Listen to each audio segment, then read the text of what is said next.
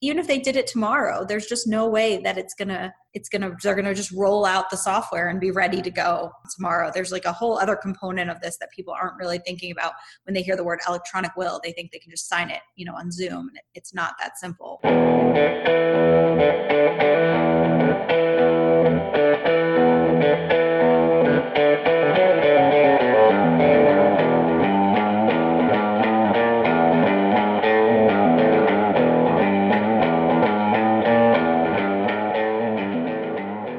welcome to episode eight of the Wealth and Law podcast. I'm your host, Brent Nelson. And as usual, I'm joined by Rachel Sass. Rachel, how's it going? I'm good. How are you doing, Brent? Yeah, we're doing well. We're, we're continuing to homeschool. And we're continuing, as far as I know, to not flunk anybody out of homeschool. yeah. That's pretty good. That's pretty good. and the, the kids are enjoying it so far? I think so. Yeah. We everybody has their moments, as I think is normal. I don't think we're unique there. How are you guys doing? We're doing good. You know, we we don't have kids. We just have the dogs. So they are pretty much in paradise now. um, I think our cats are pretty sick of this at this point, but the dogs can just have this go on forever and they will just be in heaven. Yeah. Yeah, that's our dog too she's totally oblivious. Of course, she spends about 80% of the day sleeping, anyways, even under normal circumstances. So this is right up her alley. Exactly. Same for mine. Well, we uh, have a very special topic today electronic wills. And for that, we have a very special guest. And so we're joined by Jenna Rubin, who is an attorney in Florida, a partner in the firm of Gutter Chaves. She is a Harvard educated lawyer. And before that, she went to Northwestern. So not too bad for somebody who couldn't get into Northern Arizona University. So, welcome, Jenna. Thank you. Thanks for having me. Yeah, it's our pleasure. So, how are you guys doing? What, what's life in Florida like? Well, we've got two three and a half year olds running the house. Um, my dog's not so happy because she doesn't get to sleep 80% of her day anymore. But, you know, I might be flunking out of school, but they're doing all right. yeah. You're, are you flunking yourself out of homeschool? Absolutely. Yeah. well, hopefully that improves. You've still got some time before the end of the semester to bring your grades up. I'll try. Yeah. Well, I thought that we would talk about electronic wills. It seemed like a very topical thing to cover, given the fact that everybody, for the most part, with some limited exceptions, are under stay at home orders and sticking around close to their houses or wherever they live and avoiding other people. And those two things are not necessarily congruous with traditional wills. There are a handful of states that have passed statutes that allow for electronic wills, and it just so happens that Florida is one and Arizona is the other. So I thought if uh, this makes sense to the two of you, that we would first talk about the kind of general requirements and then go into uh, you know general requirements of an electronic will, at least under the statutes as they are right now. Uh, talk about some of the the logistics that go into getting them ex- executed, and then talk about issues that we see maybe what the future of this area might look like in terms of the probate process, litigation,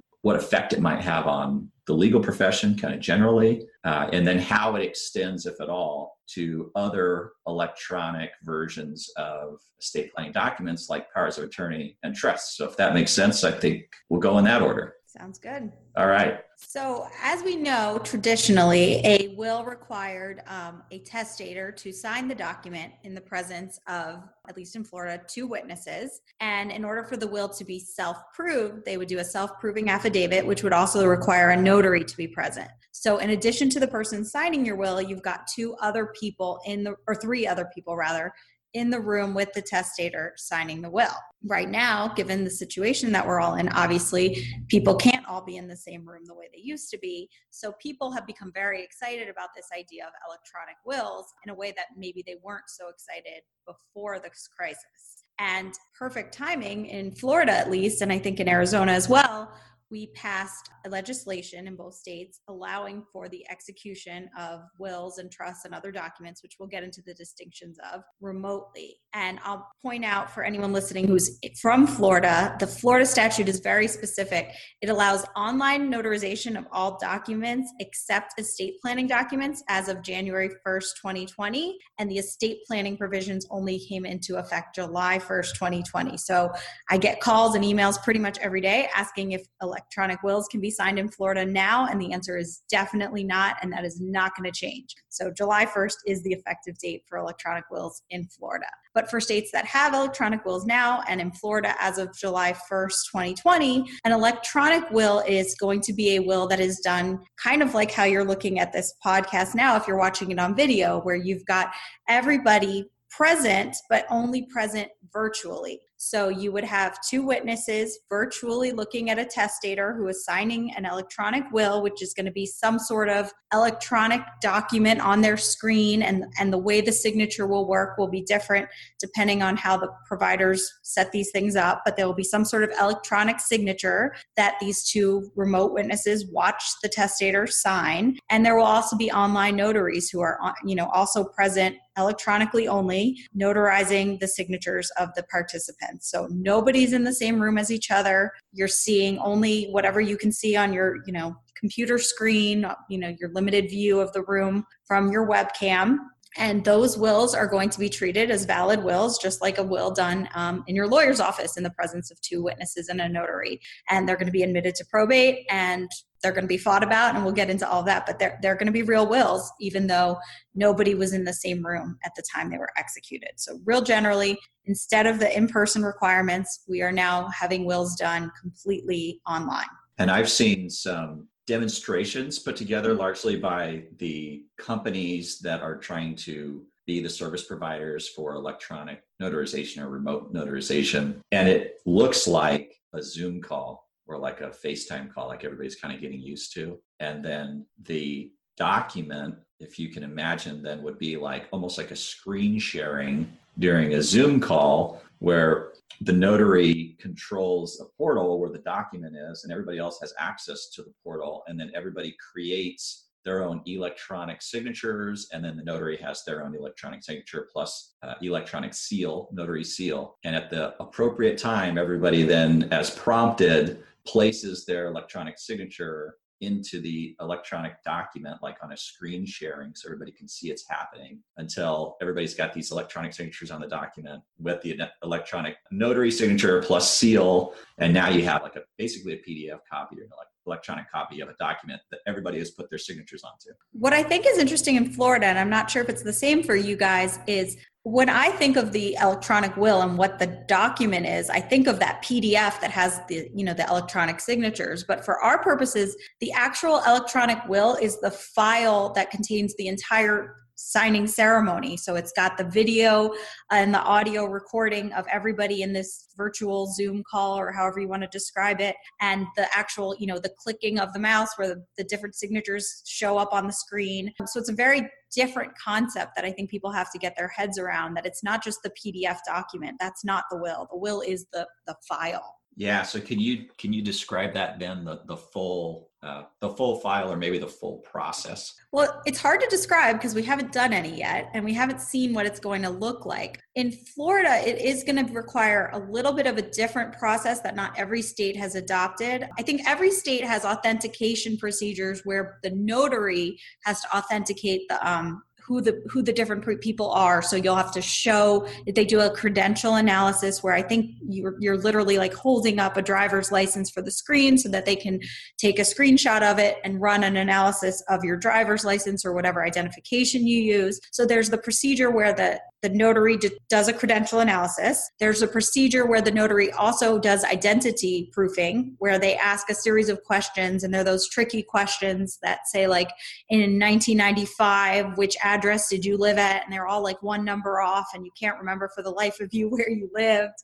So, you know, we go through, I think, a series of like five of those questions, and you only have a certain amount of time, and you have to get them all right, or you're, you're kicked out of the system. Once you pass that, there's also something built into the Florida statute statute, which I think is different than anywhere else. And that is they're trying to get at whether or not the person who's signing is a quote unquote vulnerable adult, which is a very strangely defined term, kind of basically says if you have any, if you need any assistance with any acts of daily living, you are a vulnerable adult. So arguably, I think I could probably, as a litigator, get everybody I know under the category of vulnerable adult, but there's a series of questions where you're trying to identify whether or not that person is a vulnerable adult, like things like are you under the influence of alcohol or drugs right now? Who's in the room with you? Things like that. Things like are you a vulnerable adult? So the the vulnerable adult's not going to self-identify, but they try to tease out whether or not that person fits the statutory criteria for a vulnerable adult, at which point the software is supposed to kick that person out if they get any of the questions wrong and that they're they become a vulnerable adult.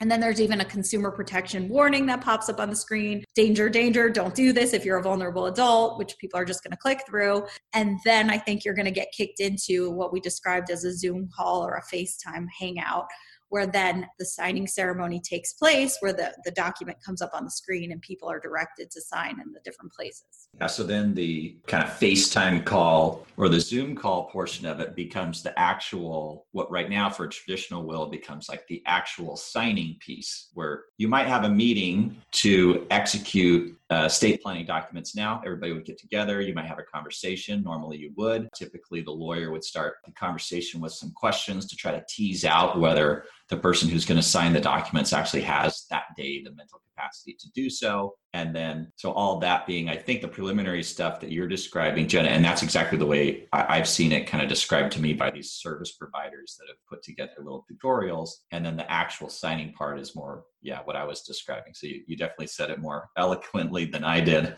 We have one distinction though, and Rachel, you can correct me if I'm I'm forgetting this. And it has to do with the witnesses in Arizona under the Arizona statute, where the witnesses and the testator actually have to be physically present in the same location. It's only the notary, say on one hand, and then the collection of the witnesses and the testator on the other hand that may be remote from each other. And they can still be signing an electronic document like we've been talking, but that but the witnesses and the testator actually physically have to be in the same location when they do it. So it sounds like that's not really going to work for an electronic will because what you're trying to avoid is having everybody present. And if you've got to get three people in the same room, what's one more? Correct. that's that's part of the problem with our statute. Uh, problem. Uh, I guess. Yeah, no. depending on yeah, depending on your perspective on it, but it it sort of nullifies the utility of the electronic will from the perspective that it's not that difficult to find a notary. Mm-hmm you really don't need to go to the ends of the of the earth to find a notary to show up and notarize for you. And so there's not so much added convenience by having an electronic notary available to then presumably officiate over this whole electronic signing ceremony. It sounds like you guys did a better job if you're trying to avoid having people use your statute than we did here in Florida. Because I think ours will be true electronic wills um, in the sense that nobody else is in the room. And I think it's going to be interesting to see how these things play out when we see what they look like in real life. I completely agree with you, Jenna. I think ours, uh, Arizona's statute, you know, when you when you think of an electronic will and you think, oh, we're in the 21st century, this this should be easy. We can do things on our smartphone these days, and especially now the uh, COVID 19 and everyone's trying out Zoom and all these different types of video conferencing. It it seems like it would be so easy, and I feel like the Arizona statute definitely takes it a step back by having those witnesses be physically present in the room where I don't feel like we're we're not really just there yet at making it a completely virtual process. I think I think there may be there may be one other hurdle, at least in Arizona. Yet, uh, Jenny, jump in and tell me if it's different in Florida. But the other hurdle is who will be the person who will make sure that a all of these little nitpicky steps are followed and then b hang on to the file and produce it at the operative moment which could be decades from now. I think that's the big thing that people people are jumping on this idea of electronic documents, electronic wills, whatever it is um, right now because of the crisis. And I've even noticed it within my own office because I've been living, breathing this statute because I'm involved at the bar level. I really, you know, know a lot about electronic wills because of that. And people in my own office are coming up to us like, why doesn't one of us just become an electronic notary? And and they're not really thinking through. There are so many requirements, responsibilities that come with these things. In Florida, there's a much higher bond requirement, and that's just one of many things you have to do to become a remote notary. You have to train for it, and just the responsibility of having to do the. Um, I'm not sure. Like if if I became a remote notary and I took the course and I got the bond and I did everything, am I capable of doing credential analysis myself? Am I outsourcing that to some you know software? And then how am I interfacing with the software and how much am I paying them to do the credential analysis. With the wills, I think it takes it a whole step further because our statute's very, very explicit about how long you have to retain things for and how you have to make it available if it's requested. And if you go out of business, you have to transfer your will file over to a you know successor. And it's not the same as handing over a paper file to somebody. I mean, you have to have the security measures in place to be one of these service providers. So I think what it's going to do is make it so that the only people who are really doing this are the big providers. I know I tried to find a electronic notary just recently because I was home and people were asking me and I actually just wanted to log on and, and do a fake document for myself to to make sure I understood what it actually was like in practice. And I had a really hard time finding anyone who was even doing it. I found on Facebook groups for attorneys some random paralegals saying they were electronic notaries, but I felt funny reaching out to them and just asking them to do a fake document for me. And then there were a few big service providers, but they're not many and they're they're they're not a lot out there right now. I think that's a really good point. You know, here in Arizona, we just started allowing remote notaries just a few weeks ago. And like you're saying, Jenna, I just the the infrastructure is not there yet. I don't Brent, Brent and I I don't think know anybody so far who's uh, been able to do a remote notary who kind of have those systems in place yet.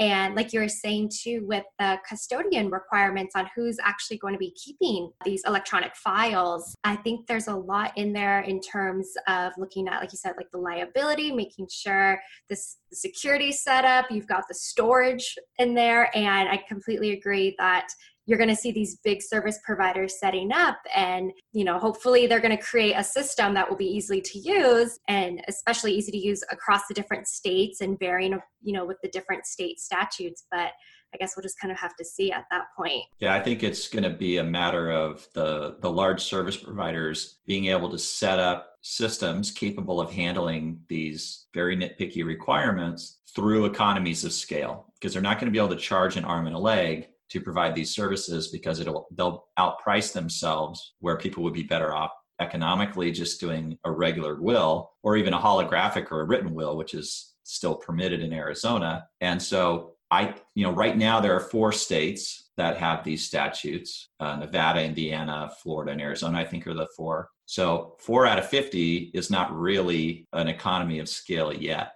but I think if we start getting more states that adopt an electronic will statute and remote notarization, then the large service providers will have more of an infrastructure to support it. I haven't followed it very closely because there's enough else going on right now in the world, but I know that a lot of states, whether by like executive order or emergency legislative sessions, are changing their laws like pretty immediately to allow for it. So I haven't paid attention to where we are now in terms of who's allowing electronic notarization or electronic wills, but I know there's been a major push in other states to allow it right now because of the crisis.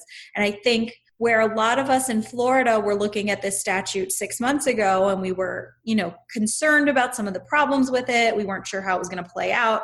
I think we're in a, totally different world now where the where I think people are going to look to use these things and, and we have to take these things much more seriously now. Um, and I think it's going to be much more widespread than we were expecting it to be. So I think we're going to see a lot more providers pop up and some competition in the marketplace. One thing I've been thinking about, and I want to hear your thoughts on, is how the providers are going to work with the estate planning attorneys. Meaning, you know, is a client going to come to you and have you prepare a will and trust, then go to an online service provider upload your document and execute your document? Or are they going to be also buying you know LegalZoom-esque documents to execute on these websites? And, and what is that going to do to us? I think i'm jumping ahead a little bit of our conversation but it's just really been bothering me as we talk about you know people signing a will. What what will are they signing? Because i'm not sure. Well, I, my suspicion is it'll, it would be a mix of both, where you would have lawyers still preparing estate planning documents. I don't think that's ever going to go away. And then if they want to facilitate clients doing electronic documents, they're probably going to have to use a large service provider to do so. It's unlikely that a single law firm is going to have the capacity to have all of that electronic infrastructure in house you know maybe talk about why that is the case i you know i can explain certainly my thinking on it but i think it's inevitable that these large service providers are going to either team up with or be owned by or affiliated with quote unquote legal document service companies like a LegalZoom, et cetera, even though they technically aren't law firms and they technically uh, kind of skirt this line of not practicing law, they're still going to provide legal templates for people to use. And if you can do it online, it's just that much more convenient to use it. So they're they're going to find a ready market for it. I'm, I'm certain of that. So let me let me maybe mention one thing because you you brought this up and maybe we can dig more deeply into this because i think the the florida rules and the arizona rules have a little bit of a divergence and that is on the requirements of the person who will be the custodian of this full set of, of electronic files which really collectively are the electronic will. Like just ex- exactly as you were describing jenna the, the actual document the signatures on the document the, the video and audio recordings the authentication of identi-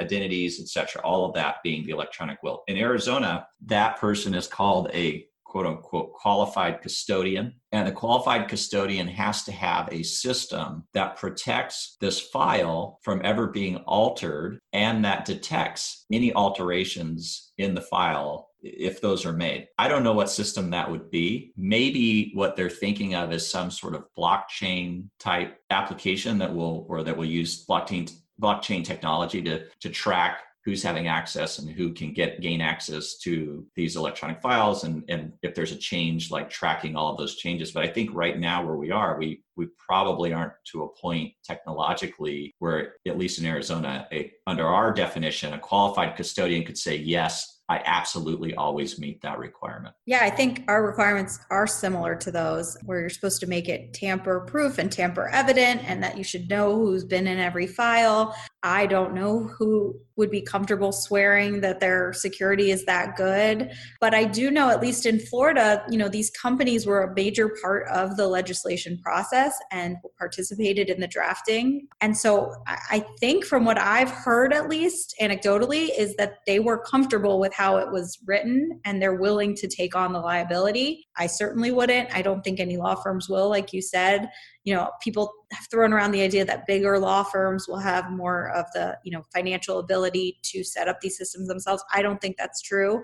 I also just don't see anyone taking on that kind of liability. It's it's too dangerous to be able to say that no one's going to be able to hack into your system and alter these documents and that you can swear when there's a later will contest that this was never touched. It's just too scary. Yeah i suspect that that will be the case with lawyers because we're so risk adverse to begin with. You know we we really don't want to be on the end of some liability. I could see law firms getting into it who are already used to, say, representing clients like banks that have very high security standards on their files and data that shows up in the files. So if, if the firm is used to using very high levels of security on client files, they might be more willing to accept and incorporate security systems that would allow them to become a qualified custodian. One of the, however, one of the requirements in Arizona is that the qualified custodian must maintain the electronic record for 100 years. That is a long time to commit to maintaining an electronic record and basically to committing to make sure that your electronic record is always compatible with whatever the technology is between now and 100 years from now. I think yours is a little tougher than ours. I actually don't, off the top of my head, remember. Ours has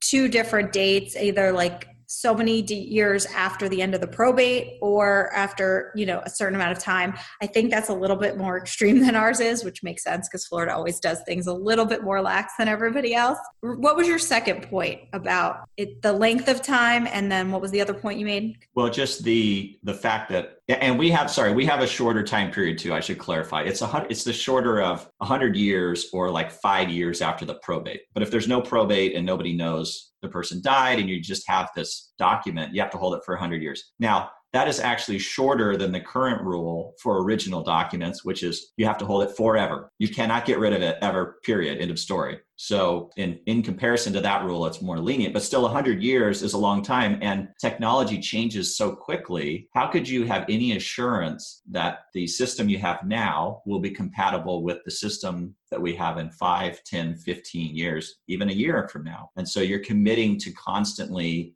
making sure your technology keeps pace with the technology that exists between now and 100 years from now, potentially. It's wild. And I don't see how anyone would feel comfortable doing it. But I guess that's why I'm yeah. a lawyer and not a tech mogul. that's what makes us lawyers and not business people.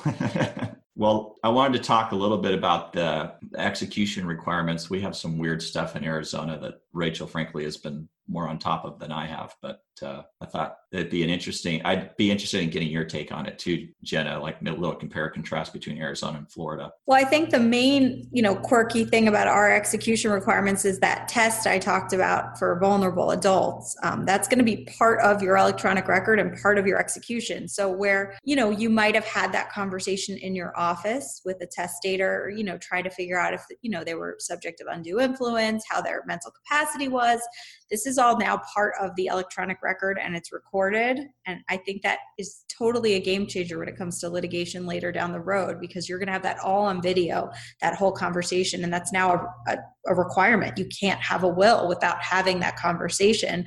In terms of other requirements i think it's just our standard wills you've got the two witnesses and they're clicking to sign instead of signing so i'd be interested to hear what, what's different in arizona yeah i think just kind of going back you know our one really just oddball kind of requirement is that you know we, we're having those witnesses in the room which kind of defeats the point of having an electronic will and trying to go virtual in the first place. But in, in, yeah, I agree with you, Jenna. In terms of the questioning, you know, we as as attorneys, we've kind of already debated this once once before on whether you want to put your client on on video for an execution of will. And you know i feel like some attorneys go back and forth on whether they are completely for that idea or some are completely against it.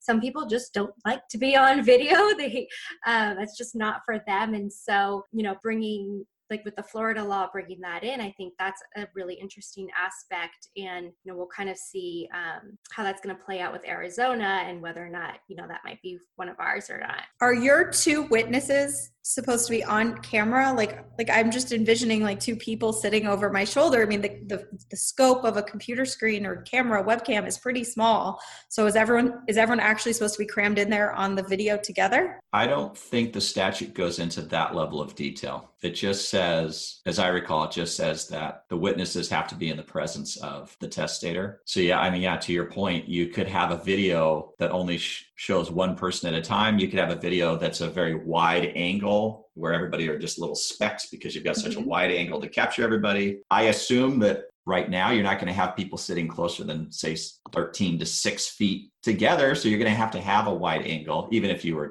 going to do this. But we, for all practical purposes, you cannot do an electronic will in Arizona right now, not because of the statute on electronic wills, but more because of the statute and the rules on remote notarization. Our remote notary statute was, it's like Florida, it's supposed to come into effect on July 1. I mean, technically, I think it's technically like a, a, June 30 effective date, but you know, effectively it's uh, it's July 1, and they released rules by executive order to base to basically accelerate the certification or licensing process for notaries that are going to be remote notaries, and that's all done through the Secretary of State in the state of Arizona. So the Sec- Secretary of State literally didn't have rules on this until a couple of weeks ago, and there's a whole application process that you have to go through before you receive your official seal, and you have all of the documentation that you need to certify that you are a remote notary or, or an electronic notary. And I just don't know how quickly that process is being utilized. I don't know of anybody who is licensed to do remote notarization in our state right now. I looked a few weeks ago when all this came out, out like you, Jen. I couldn't find anybody. Maybe there's somebody now. But even if even if somebody say was fine with and could get two witnesses in the same room for us and they could find a remote notary there's still an issue of who will be the qualified custodian of the of the file and i don't know that there are any of those either so we've you know I, i'm not saying that this is never going to be a reality i'm just saying like right now it's practically not a reality that's my answer when people are calling me because you know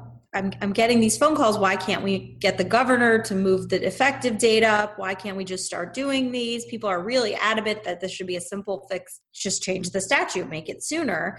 And people don't recognize on the back end that even if even if they did it tomorrow, there's just no way that it's gonna it's gonna they're gonna just roll out the software and be ready to go tomorrow. There's like a whole other component of this that people aren't really thinking about when they hear the word electronic will. They think they can just sign it, you know, on Zoom. It's not that simple. Yeah, too true. Well, what do you think, or what are you hearing, or both, Jenna, on how electronic wills will be probated and whether they're more likely to be litigated than say a paper or ordinary will. So on the probate side that i think is a little bit more of a practical question sort of like what we've been talking about with the qualified custodians. I know our we call it reptile it's the real property probate and trust law section of the florida bar has a task force on electronic wills and we have actually a group of attorneys working with us who are liaisoning with our clerks of court trying to work with them to train them on a what is an electronic will and b what do you what do you do with one? I mean when someone dies here in florida we deposit the paper will with the court and it gets put into the actual court file.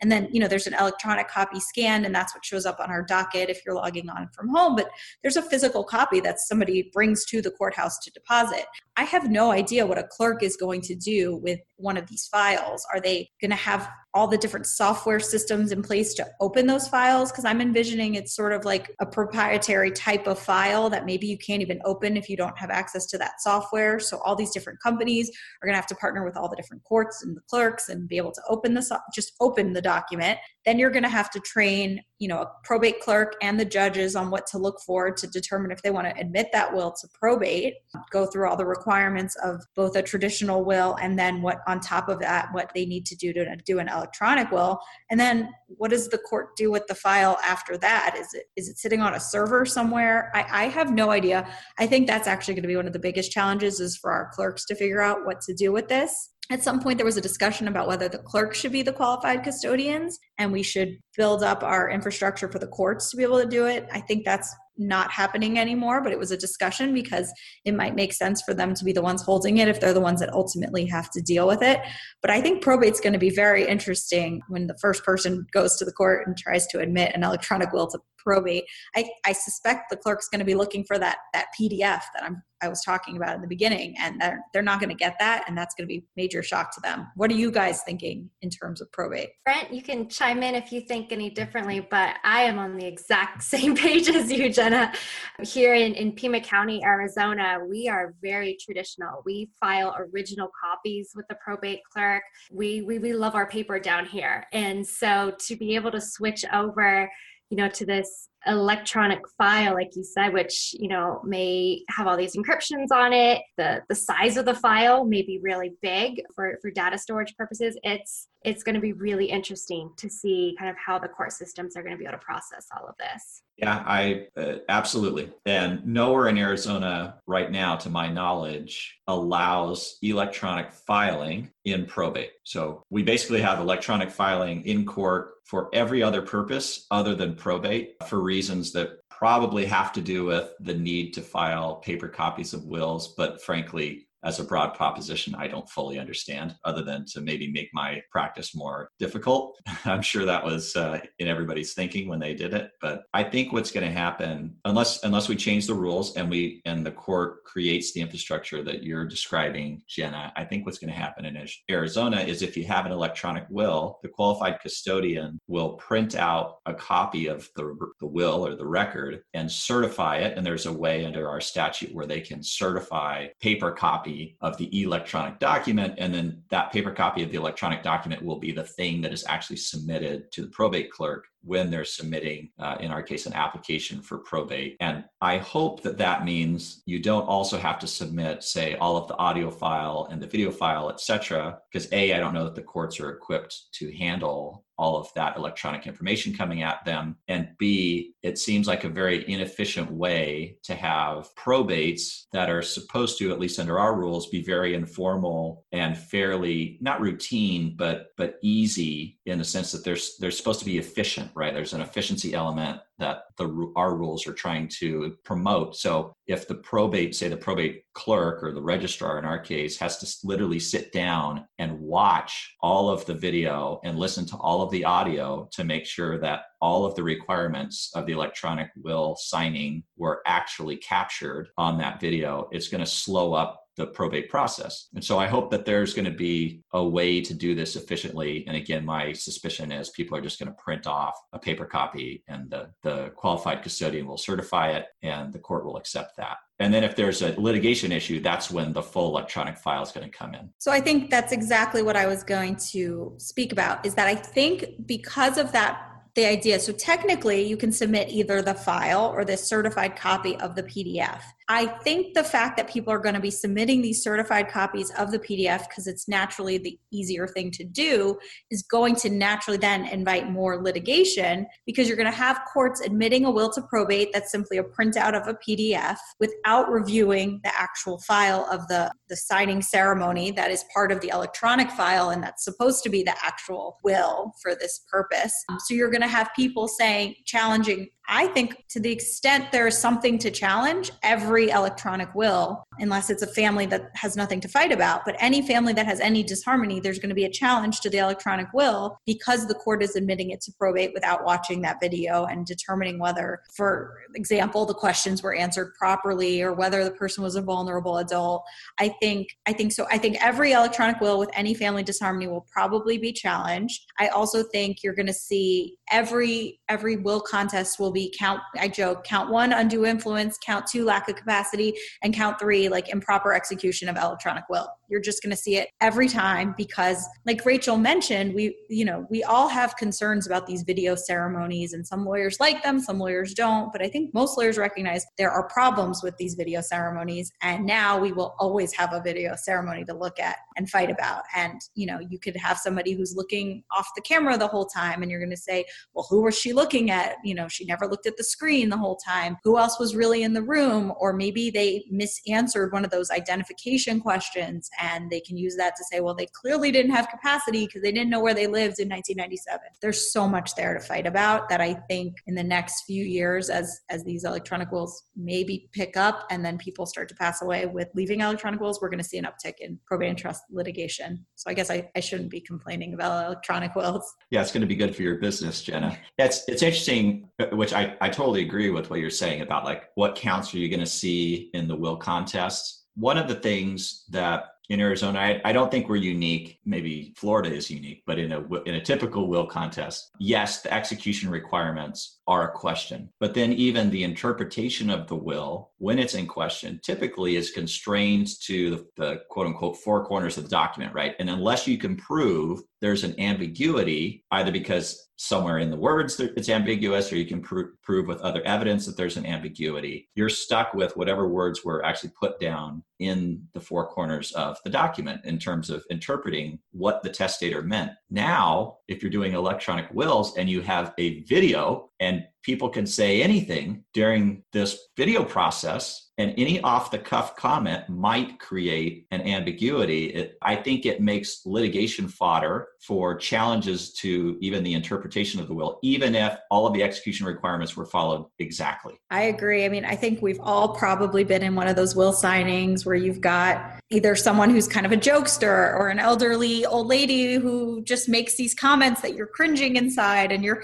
so glad that it's not on video. These are all going to be on video now. Like the joke that they wish they were leaving everything to their boyfriend who you know even though they're leaving everything to their kid but they make that joke like hee hee i should be leaving it to my boyfriend now that's on video and now that boyfriend's going to come in and say well she clearly meant to leave everything to me. I think it's really dangerous to have these videos out there. I don't know what people are going to say and do and and how they're going to look. I mean you know people sometimes the lighting you look a little bit green in the face and then all of a sudden you were on your deathbed when you signed the will. It's going to be really interesting. Yeah for sure. And it's you know we're, we're really guessing at this point of course but i think it's not too far of a leap because we have experience dealing with these kinds of cases already that you can see where if you change the element or you change the nature of the document You're just changing the nature and the element of the arguments or the angles of attack of maybe the same arguments on that document. I actually think, in that sense, maybe to change gears just a little bit and talk about the legal profession selfishly, since we're all lawyers. I don't. Well, let me let me take two steps back. So I I was I've been for for several years, and I was while our electronic will statute or several versions of the electronic will statute were being proposed uh, was very involved with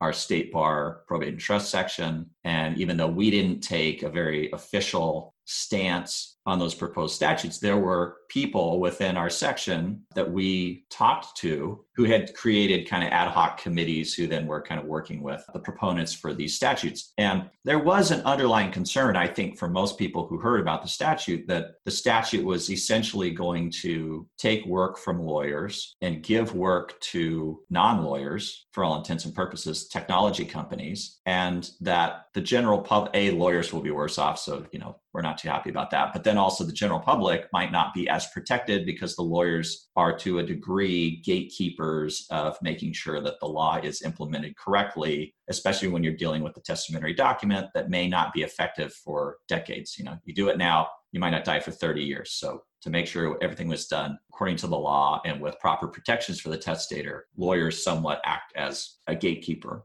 so I think there probably will be a, an element of attrition of some of this work away from lawyers and to the technology companies or the service providers who will have the infrastructure. It is not going to change the litigation. And I think it's only going to increase the litigation as we've been talking about because it's only going to increase the number of arguments that you can make and the, the new contexts in which you can start making those arguments. I agree completely. Um, from our state bar perspective, we were involved and then kind of pushed out of the legislative process. Then we were brought back in at the end. And it's funny because a lot of us that are involved and on the committees are actually probate and trust litigators who probably should be very for this statute. But for policy reasons, maybe we were less comfortable with it. I think we all recognize it's going to give us a lot more work. But from the planning perspective, I'm not sure how this is going to play out. I think you're going to see a subset of the population, probably younger people, maybe people with less money, at least right now, where you've got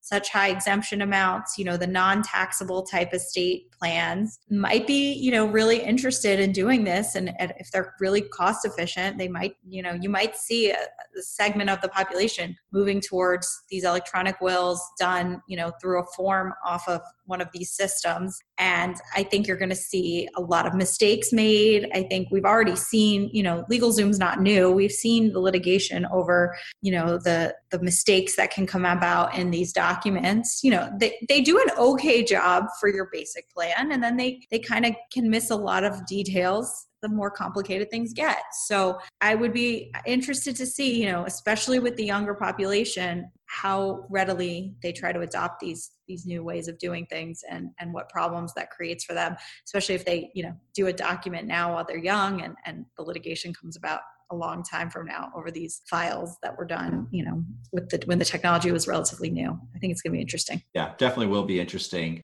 Now in arizona the will is not really for well for most people who go to an estate planning lawyer the will is not really the operative document to begin with. And even though i think wills are very helpful and to the extent that electronic wills might open up the availability of these documents for a segment of the population that perhaps has been priced out by the legal profession, then I'm all I'm certainly all in favor of that uh, because I think it's important for people to do their estate planning. It's just that for us, and Rachel could fill in the gaps here if I'm missing something, but for us, wills when we're doing planning even for people of lower means that's just not the main document. The main document is a revocable trust because there are other issues that we're concerned about that aren't addressed in the will. I agree with you brent. You know we we really push that the revocable trust kind of be your main actor for your estate plan and you know your will is is absolutely ne- necessary document in an estate plan um, but it really just kind of supplements all the provisions that are in your trust And then in addition to your trust, your powers of attorney are just as important to make sure that, you know, during your lifetime, you have an agent who could take over um, if for some reason property isn't funded into your trust. And so it, it will be interesting to see how many people really jump on board with this. I agree with you, Jenna, that we'll likely see the younger generation kind of hopping on board since this is, you know, a new kind of virtual thing that younger generation just likes to do.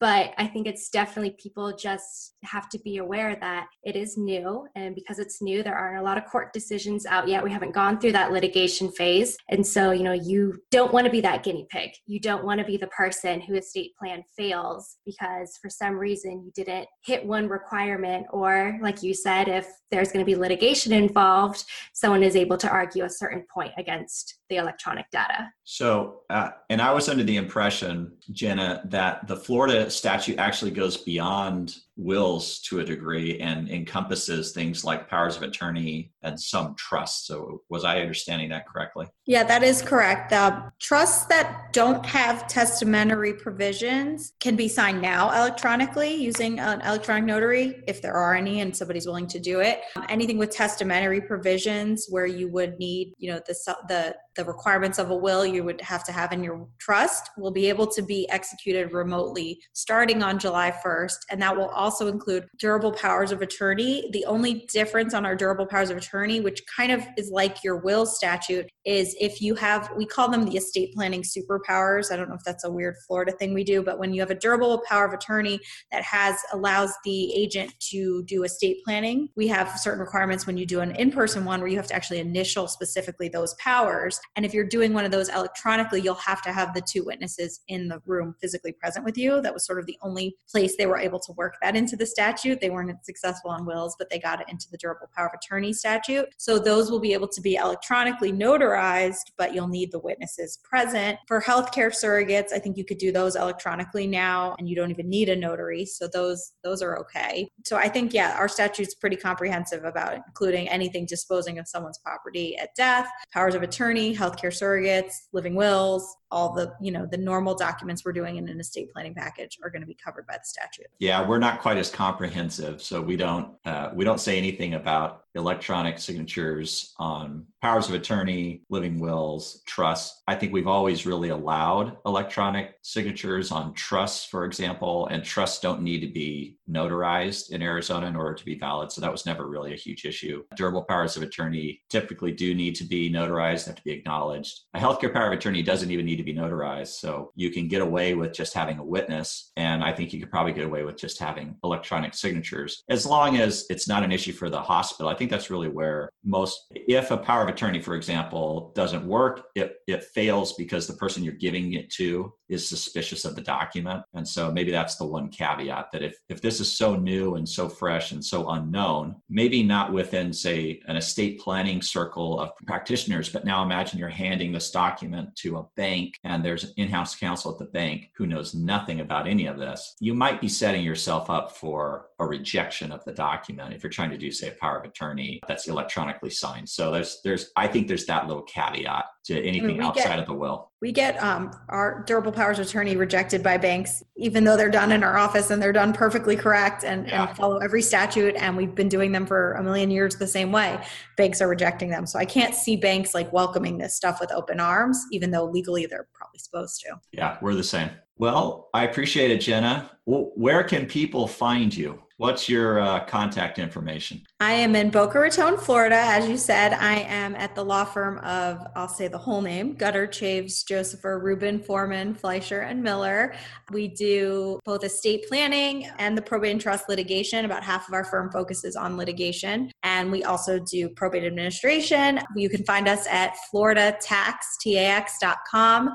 And my email address is jrubin, R U B I N, at floridatax.com. Awesome. And do you have a blog still? I do. It is Rubin on probate lit.blogspot.com. There you go. Thank you. Very good.